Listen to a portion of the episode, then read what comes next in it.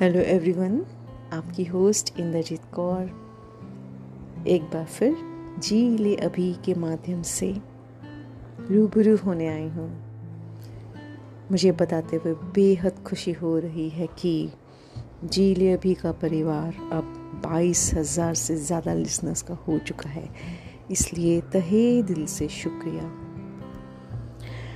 आपको पता है, ये जो रिश्ते होते हैं ना इन्हें संभालना पड़ता है। कभी चुप रहकर, कभी अनदेखा कर कर कभी अनसुना कर कर क्योंकि रिश्ते हैं जो हमारी ज़िंदगी की उतार और चढ़ाव की नींव हैं।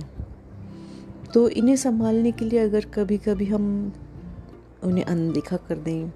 कभी कभी खामोश रह जाएँ, कभी कभी अनसुना कर दें। तो काफ़ी हद तक चीज़ें सुलझ जाती हैं। अपना ख्याल रखिएगा।